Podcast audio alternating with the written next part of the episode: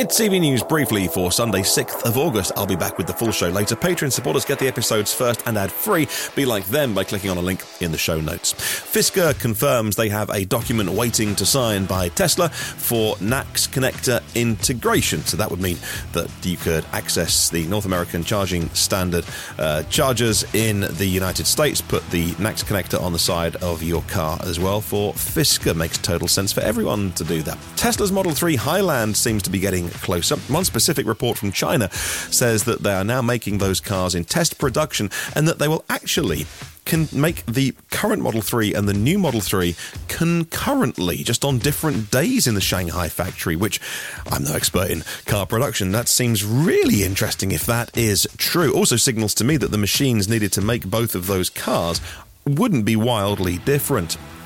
Tesla superchargers in Canada are shifting to energy based billing. I love learning new things about the EV industry, and I can't believe I didn't know that in Canada, people paid by the minute. However, Measurement Canada are now allowing chargers of DC fast chargers, owners of DC fast chargers. As of October last year, the slower ones could now. Uh, Tesla, the first to move over to per kilowatt hour billing, which is only fair. My goodness, 1500 superchargers uh, from Tesla in Canada.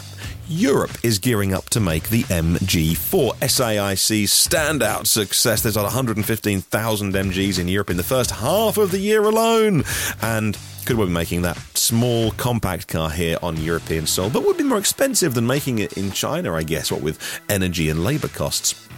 The Cadillac Celestiq won't have that problem. It'll be a hand built luxury car for the few, not the many. $340,000 is the price being put on it.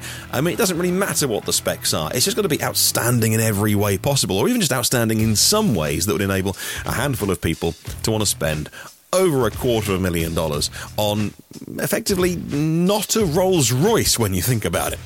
Manhattan is considering congestion pricing for EV discounts. Now, London's been doing it forever, so maybe a bit of inspiration draw. New York City on track to be the first to launch congestion pricing in the United States, which would charge you a lot more money if you bought a vehicle into the central business district that wasn't compliant. EVs exempted, though. Kia have reduced the lease price of their EV6, which was a bit more uh, than the sister car the Ioniq 5 from Hyundai. Now in California, I can see it's got a matching price of three nine nine a month, with five grand down and ten thousand miles a year. It's got a higher list price though, so by leasing it, uh, you also got that sort of loophole with the seven and a half thousand dollars Inflation Reduction Act, etc. Uh, uh, same price. So there, what do you want? Which one? Uh, six, sorry, uh, Kia EV6 or Ioniq five? Which one would you go for? Europcar is adding more EVs to its UK fleet and nice ones as well. Mercedes-Benz EQA, EQC, and EQE 300. Nice. The US is biggest EV charging facility is going to be built in near Sacramento Airport, according to this press release. But by biggest, I don't know what they mean. Was it the most amount of chargers? Because that's not right. 120 chargers in total, um, 30 DC fast chargers for the public, and I think another 90 or so um, for commercial vehicles. Maybe they were talking about the biggest in terms of the grid connection or the land. I'm not sure, but it's it's very very big. Don't get me wrong. Is it the biggest in 2025? No, Tesla will have uh, bigger. Uh, a glimpse into the electric ship revolution is happening. A gigawatt hours of batteries currently being used for shipping.